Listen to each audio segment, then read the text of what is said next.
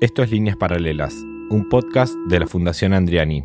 Mi nombre es Imanol Subiela Salvo y les voy a acompañar en cada episodio. En Líneas Paralelas vamos a hablar con artistas de diferentes disciplinas que hayan pasado por la Fundación. Vamos a conocer sus obras, su manera de pensar, su manera de trabajar y cómo son sus procesos creativos. Bienvenidos, bienvenidas, bienvenides. Aquí estamos otra vez en otro episodio de Líneas Paralelas, este podcast de la Fundación Andriani, donde, bueno, hablamos con diferentes artistas que pasan por la Fundación para que nos cuenten un poco sus procesos creativos y para hablar también de las obras que llevan a, la Fundación Andriani. Hoy estoy bastante contento porque vino de invitar a Liwell González, que es un artista que a mí me gusta mucho. Hola, Liwell, ¿cómo estás? Hola, ¿cómo estás? Bien, muy bien. Eh, bueno, Liwell es artista visual, también es profesora en la Universidad de Buenos Aires, eh, se formó en la Universidad del Cine, estudió dirección de fotografía, también pasó por varias clínicas y talleres de diferentes artistas como Jorge Macchi, Alberto Goldstein, Vero Gómez. Eh, estuvo en el programa que hacía hace ya varios años, la beca del Fondo Nacional con el Conti. Eh, también estuvo en el programa Artistas de Itela, en Artistas por Artistas, ¿no? De la Fundación El Mirador también. Y bueno, mostró en Buenos Aires y mostró en otros lugares del mundo, en México, en Portugal y también en Estados Unidos. Así que eh, ha habido Libuel González en diferentes puntos del globo terráqueo. Bueno, Libuel ahora está participando del premio de la Fundación Andriani con, con una obra en donde hay como una suerte de marionetas humanas, podríamos decir, ¿no? Exactamente, sí. Eh, ¿Querés contar un poco qué es lo que se ve en ese video? Así reponemos la imagen. Dale. Em, el video se llama em, Ensayo para máscaras eh, o para marionetas, porque tiene como una deriva bueno, en dos trabajos. Pero específicamente el, que está ahí en, la fundación es ensayo para marionetas y son em, dos marionetas que en realidad son dos personas, un, un y una persona más adulta, con una máscara que están quietas y de golpe en escena entran dos manos y empiezan a mover unos hilos invisibles y estas marionetas cobran vida.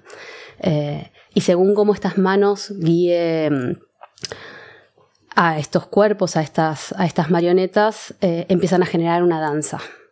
Eh, entonces es, una especie de suerte de traducción entre esos movimientos de las manos eh, y esos cuerpos que están ahí en escena. Tu obra tiene como una presencia bastante fuerte del movimiento, o sea, no es la primera vez que aparece el movimiento en trabajos tuyos. Ese interés ¿Cuándo fue que apareció? ¿Por qué apareció? Específicamente así con, con respecto a, generar una danza frente, frente a cámara em, y que haya una especie de guía, eh, apareció en un trabajo que se llama Decir casi lo mismo y es un trabajo donde em, primero me junté con un director de orquesta y bueno, ahora que pienso es como una, el trabajo de la Fundación Andreani es como una deriva de ese trabajo, ¿no? Porque lo que sucedió en Decir casi lo mismo era eh, un, director de orquesta que le pedí que, que si él quería interpretar una, una sinfonía para mí. ¿no? como una especie de, de, momento privado entre ese director que a mí me parece mágico lo que pasa con, con, esos humanos que están dirigiendo a un montón de músicos y que eh, casi no se ven porque están siempre de espaldas al público. Entonces, eh, hay algo espectacular en ese cuerpo poniendo una intensidad, dirigiendo sonido, dirigiendo música, dirigiendo un montón de personas que tienen que, eh, de alguna forma, estar como juntos, ¿no? Empezar como a generar una música, un sonido que, que se amalgame y que, eh, que genere algo más grande que si fuera una persona individual. Bueno, me estoy yendo por las ramas, pero... No importa, no importa. el, chiste de este encuentro es la deriva, así que adelante. Bueno, es que de golpe la, pasión, viste, que es algo como a, guiar. Em, y específicamente lo que yo quería era que mm, este director dirija la sinfonía que quisiera, pero para mí. Eh, ¿Esta obra cuándo la hiciste, más o menos? Esta es del 2016. Ok. Sí, es bastante más viejita.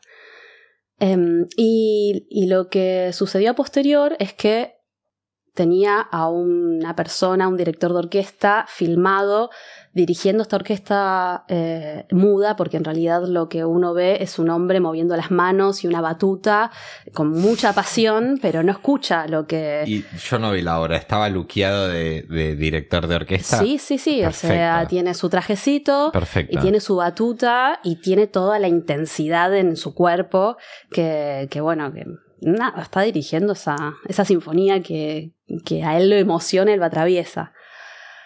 A posterior, lo que hice con este video es eh, llamar a una bailarina y eh, pedirle que, eh, que vea el video y mientras ella lo está viendo, porque yo lo que hice fue proyectarlo en el estudio en tamaño real, entonces mientras ella veía los movimientos de la batuta de este director, generaba una danza sin saber realmente qué es lo que estaba dirigiendo el director. Entonces es una danza también en silencio. Eh, y ahí se genera como una suerte ¿no? de traducción entre los movimientos de las manos y la batuta del director y esta danza. Está bien, perfecto. Y bueno, y medio que el, video de, de, la, de la Fundación Andreani, ensayo para marionetas, va por este lado también, ¿no? Porque vos habías hecho el, que lo mencionaste recién, el ensayo de tres máscaras, que era esa obra que habías presentado en el Obrador, ¿no? El año pasado. Sí. Perfecto. Sí, sí, sí. Pero ahí teníamos al a los performers in situ. Sí. Digamos. Sí, sí, sí. Eso es, un trabajo que está muy en proceso. Fue como, ah, una, como una especie de ensayo en el Obrador. Ok. Porque traigo esta colación porque quería preguntarte cómo era en el momento en el que vos haces la obra que el performer esté allí o la performance esté allí en el espacio y que esté frente a una cámara para después eso convertirlo en un video. ¿Me explico? Como entre la experiencia del vivo y la experiencia del registro. Em, bueno, lo, del obrador, que fue como también este puntapié, o la otra pata del proyecto de Andreani, porque también eh, estoy trabajando con máscaras, con cuerpos, eh, con mínimas eh, direcciones como para que pase algo en escena. Fue la primera vez ahí que trabajé con, eh, creo que más cercano a lo teatral, porque los, los performances estaban en vivo. Y, en ese caso no tenía una idea de hacer un video con eso, sino hice simplemente un registro De, de, lo que sucedió en esa presentación que fue única y no se volvió a repetir. Y creo que es algo que me interesaría seguir eh, investigando, pero también es algo muy complejo y muy distinto a estar en el estudio sola con eh, mis ideas y con una persona y probar una vez y probar otra vez. El vivo es otra historia. A ver, ¿por qué? Porque... Eh, Puedo intuir por qué, pero quisiera que lo pensemos juntos. Sí, sí, sí, sí, no, me, encanta esto. Pues medio que lo estoy pensando en el momento. Em, creo que mm, en el vivo uno tiene que, ¿cómo decirlo?, que, entregarse, ¿no? Como te entregas a lo que está sucediendo en ese momento y no puedes decir, corten, corten, corten, esto no va, cambiemos, probemos otra cosa. O quizás sí, pero no lo probé todavía. Habría que ver. Em, que igual en ese caso eh, vos entrarías casi como performer también, si empiezas a dar dirección, sería como parte de, ¿entendés? No, es el tan escindido. totalmente. Bueno, ¿sabes qué? Eh, cuando hablé en el obrador, cuando hice la este, eh, especie de ensayo, porque encima se, llamaba ensayo para tres máscaras, porque eran tres historias y tres máscaras que tenía cada una de esas historias, y dos performers o dos actores, porque en este caso era una actriz y un actor, que iban a interpretar estas historias en vivo y en el momento. Era como un ensayo de, bueno, tenemos esta historia, ¿cómo la llevamos a escena? Eso era un poco eh, toda la, obra. Ellos me dijeron como, ¿qué pasa si vos entras y nos cortás en un momento o nos das una dirección? ¿no? Actúas de directora, que en realidad es lo que sos. Y a mí me dio una timidez. claro, me, me, me, dije, no sé si puedo hacer eso. Como, siempre estoy atrás de cámara. Es, como este momento, ¿no? Que también es como, bueno, escuchar mi voz. no sé, siempre el atrás de cámara es mi lugar seguro. Entonces, nada, es algo que me encantaría probar. Eh, hay varias obras tuyas, ¿no? Donde aparece eh, esta, las máscaras, ¿no? Como, por, qué, ¿por qué aparecen? ¿Por qué ese elemento y no otro, digamos? Mm, quizás es muy obvio lo que digo, pero me, me parece que la máscara es eh, un recurso hermoso para convertirte en lo que quieras. ¿No? Como que dejas tu disfraz de persona y te pones la máscara y todo puede pasar. Eh, y eso me encanta. Me encanta. No hay algo de esto que decías recién de, bueno, mi lugar siempre es atrás de la cámara, que es un poco como otro tipo de máscara también. También. Digo, que en ese caso sería el dispositivo. Sí, sí, sí, sí. Eh, totalmente, eso es mi máscara. es mi máscara, pero nadie la ve. ven lo que pasa adelante. Exacto, ven las otras máscaras. Sí. Las que vos estás registrando ahí. Sí, sí. Eh, quiero volver a, la idea de la traducción, ¿no? Que, bueno, mencionabas esta obra con el director de orquesta y, bueno, un poco lo, hablábamos antes de empezar a, grabar esta conversación, ¿no? Hay muchas obras tuyas donde aparece esa, la idea de, traducción, ¿no? Bueno, esta que mencionabas recién o en, una comparación que tiene una traducción, etc. ¿Cuál es tu interés específicamente en esa disciplina de la traducción? O sea, ¿qué es lo que te atrapa, te llama la atención? ¿Por qué la vas a buscar? Em, creo que hay algo ahí que, que me obsesiona y que me, me, atraviesa en mi vida, que me parece como lo que es la comunicación, el lenguaje, los sonidos, la sonoridad de cada lenguaje también, y la dificultad para poder comunicarte con un otro, que no habla tu lengua, eh, me parece eh, nada, que, es algo que, está más allá de mis obras, está en mi vida diaria. Entonces, em, em, no sé, ahora tengo un viaje y, en vez de pensar qué voy a hacer en mi residencia, en mi viaje, me puse a estudiar inglés. Porque lo que en, general, o sea, lo que más me pone nerviosa es eh, cómo voy a explicar mi trabajo si no puedo no sé. Traducirlo. Claro, si no puedo traducirlo totalmente, o si no lo puedo, no tengo exactamente las mismas palabras que tengo en, mi lengua para hablar de esto.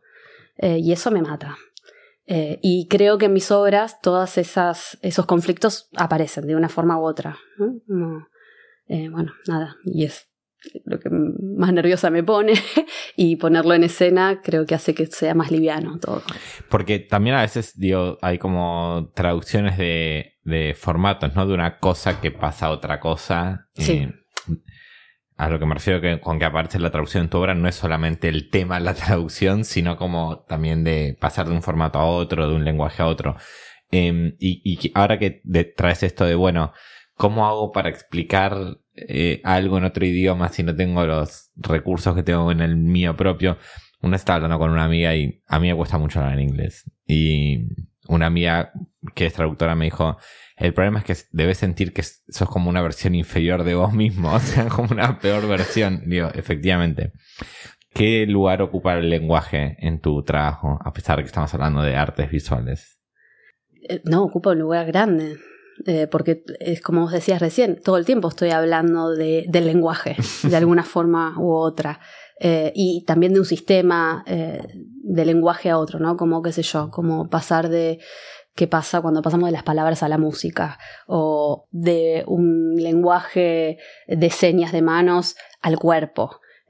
siempre hay algo de, de, del traspaso y de tratar de entender qué es lo que está haciendo un otro y cómo yo lo puedo interpretar y dar algo nuevo.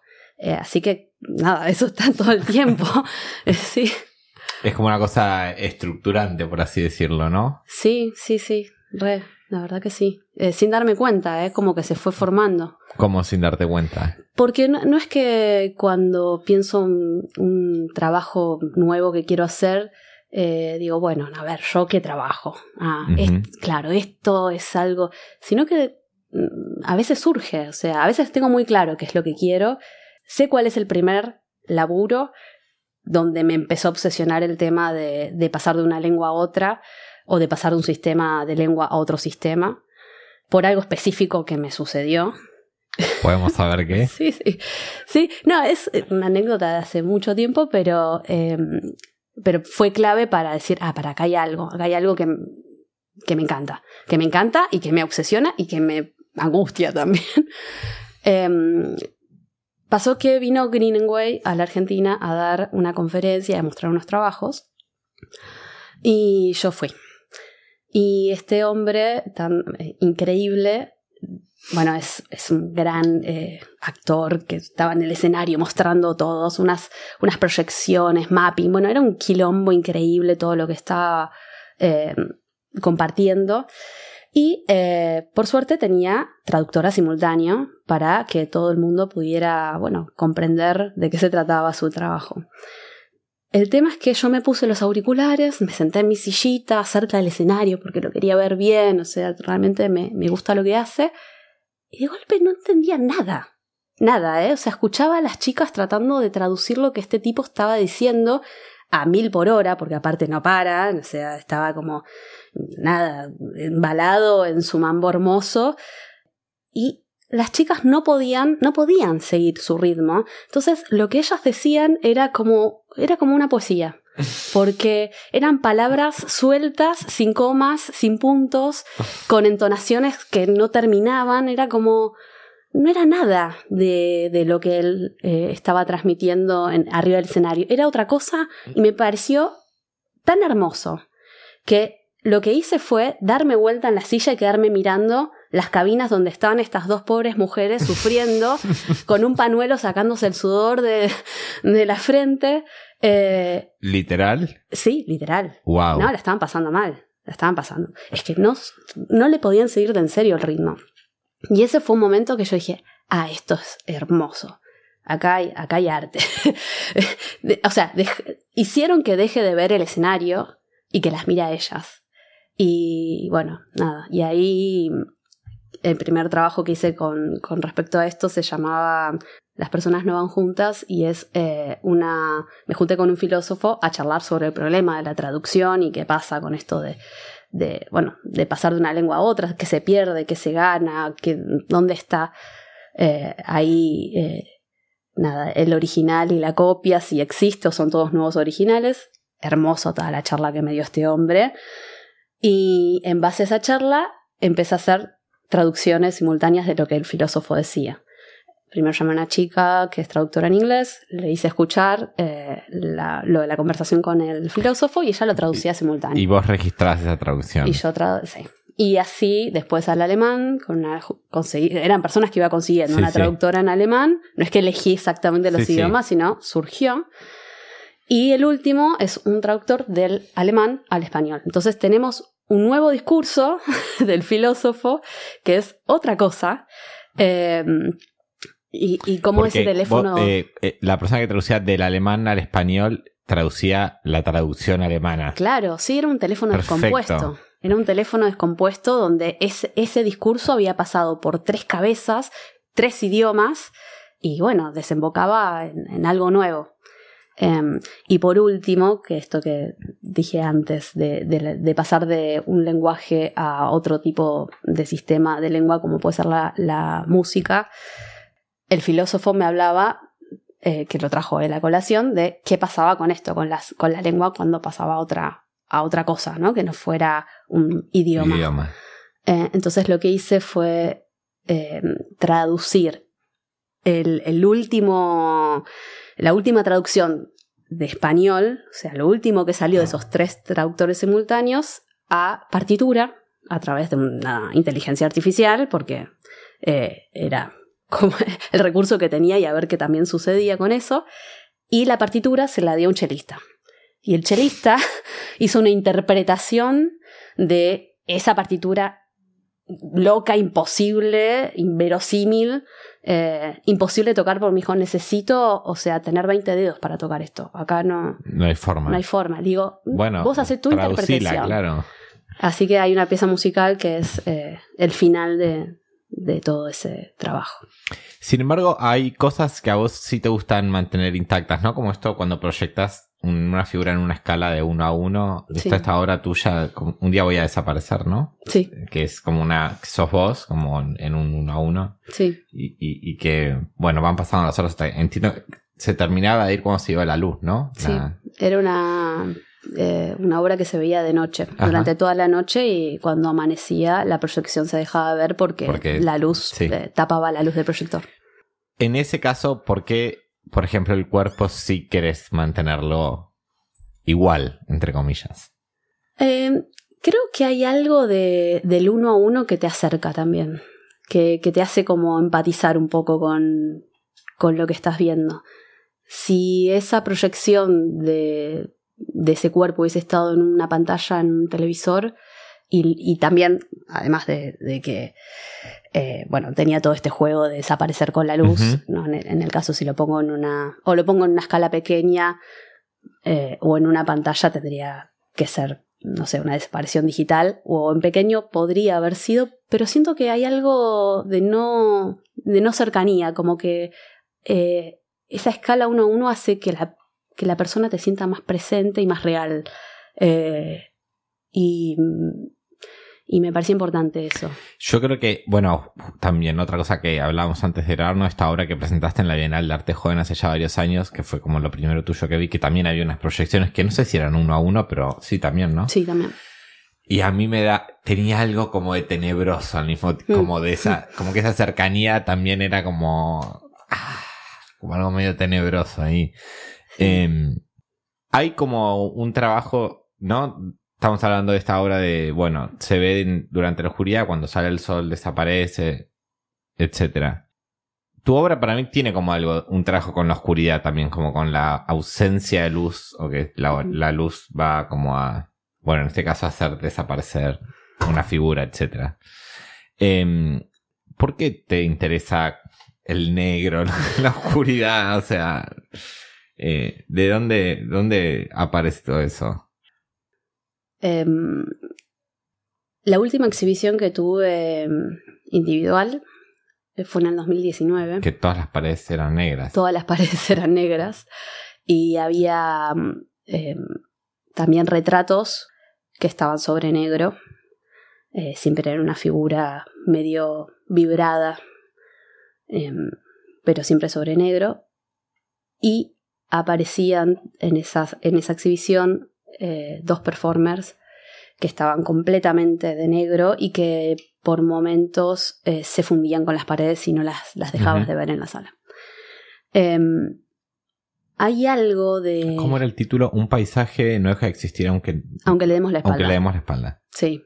Em, esa, esa, exhibición em, surgió eh, porque había algo de obsesionarme con las cosas invisibles. De, sentir que, había, que hay muchas cosas invisibles que nos rodean, desde lo más mínimo que es, no sé, la respiración, el flujo de la sangre pasando, que si uno está muy en silencio y quieto, se empieza a sentir, pero bueno, tenés que estar en un estado más eh, de meditación. Eh, y, y en base a eso, empecé a preguntarle a distintas mujeres em, sobre sus cosas invisibles.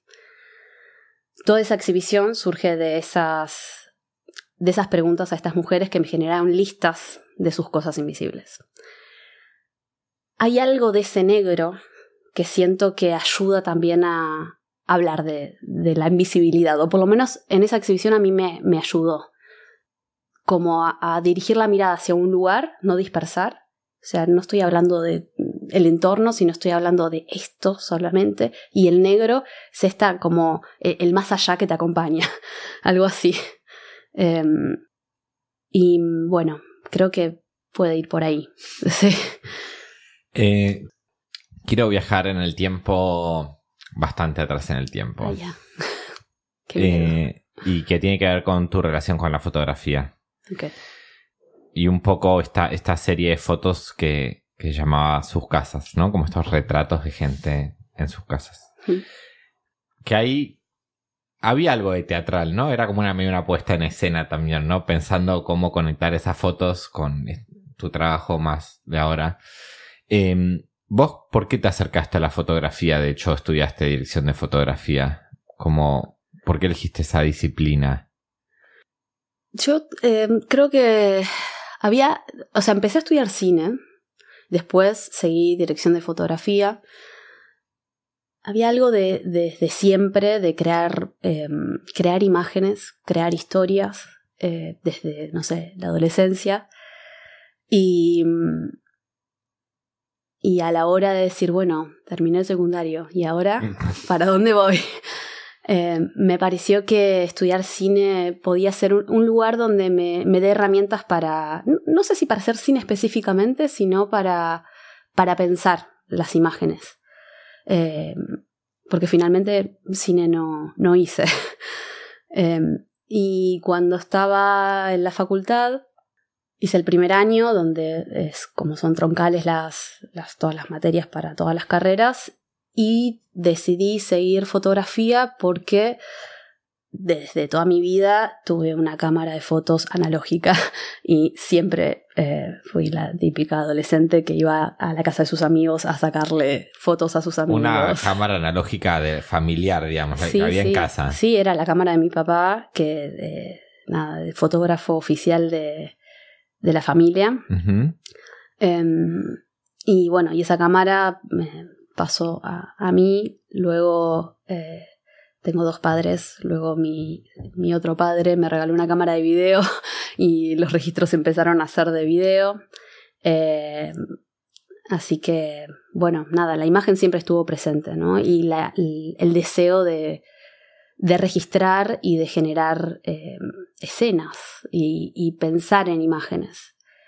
Eh, creo que por ese motivo también seguir esa carrera, ¿no? Porque no, no era estudiar fotografía específicamente, sino como tener eso, como muchas herramientas como para, para pensar las imágenes, para poder hablar de ellas, para poder mm, generar imágenes en movimiento, crear historias o simplemente una imagen que me cuente una historia, ¿no? Porque un poco esa serie de sus casas eh, apuntaba a eso, a hacer como una especie de peli en un frame, ¿no? De donde mi intención era eh, que haya una imagen. Me acuerdo mucho de la foto eres como una chica dentro de una bañadera, ¿no? Como con cara así asustada.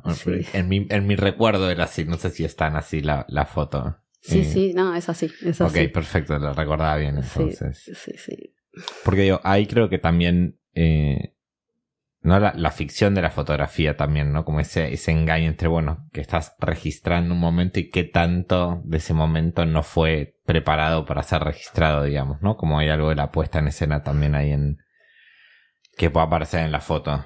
Sí, yo creo que esas fotos también eh, surgieron porque al estudiar cine y ver tantas pelis, eh, tantas ficciones, porque en, general lo que más miraba en ese momento era ficción, no tanto documental, eh, siempre hay una historia, ¿no? Y había momentos para mí maravillosos, claves, donde me podía quedar en ese espacio, en ese momento, en esa película y terminar ahí. entonces, eh, en mi cabeza era como, ¿y si cuento una película con una sola imagen? Si no, quizás no tenga que generar una hora de, de esta historia y solamente una imagen me pueda dar la intensidad que yo sentí en este momento de la peli y se acabó. Y que cada uno se genere su propio final o su propio principio. Em, y creo que iba por ahí. ¿Y ahora qué, qué relación tenés con la fotografía? Eh, bueno, después de, ese, de, esas fotos que eran como muy intensas de encontrar el lugar, eh, dirigir a la persona en cuál era su situación en ese momento, qué le estaba pasando, em, cómo estaba vestida, qué luz había. Bueno, después de ese momento que era como una especie de producción grande, porque en un momento llegué hasta a trabajar con una vestuarista. Ah, wow. Eh, sí, sí, sí. El momento fue grande. Después dije, necesito como estar sola. Quitar, quitar. Sí, sí. Empecé a, sacar y hasta que saqué los fondos y agarré el negro. y me hice muy amiga del negro. Eh, y, de golpe solamente era ese personaje con todo su ser pasándole algo en ese momento, ¿no? Em, así que fue como, como transformándose mi relación con la fotografía. Em, ahora, en este momento, estoy volviendo a hacer fotografías que tienen un espacio pero son objetos los que miro, o sea, simplemente son objetos fotografiados y texto que aparece hablando sobre esa escena.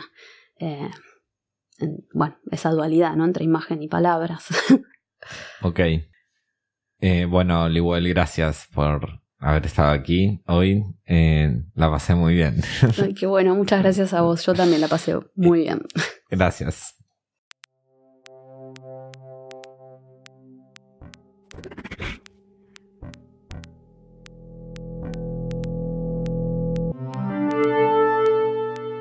Esto fue Líneas Paralelas. Mi nombre es Imanol Subiela Salvo y pueden encontrarme en redes como arroba mala señal. La música original es de Ailu. El arte de tapa es de Job Salorio. La edición es de Radio en Casa y la producción de Mercedes Urquiza.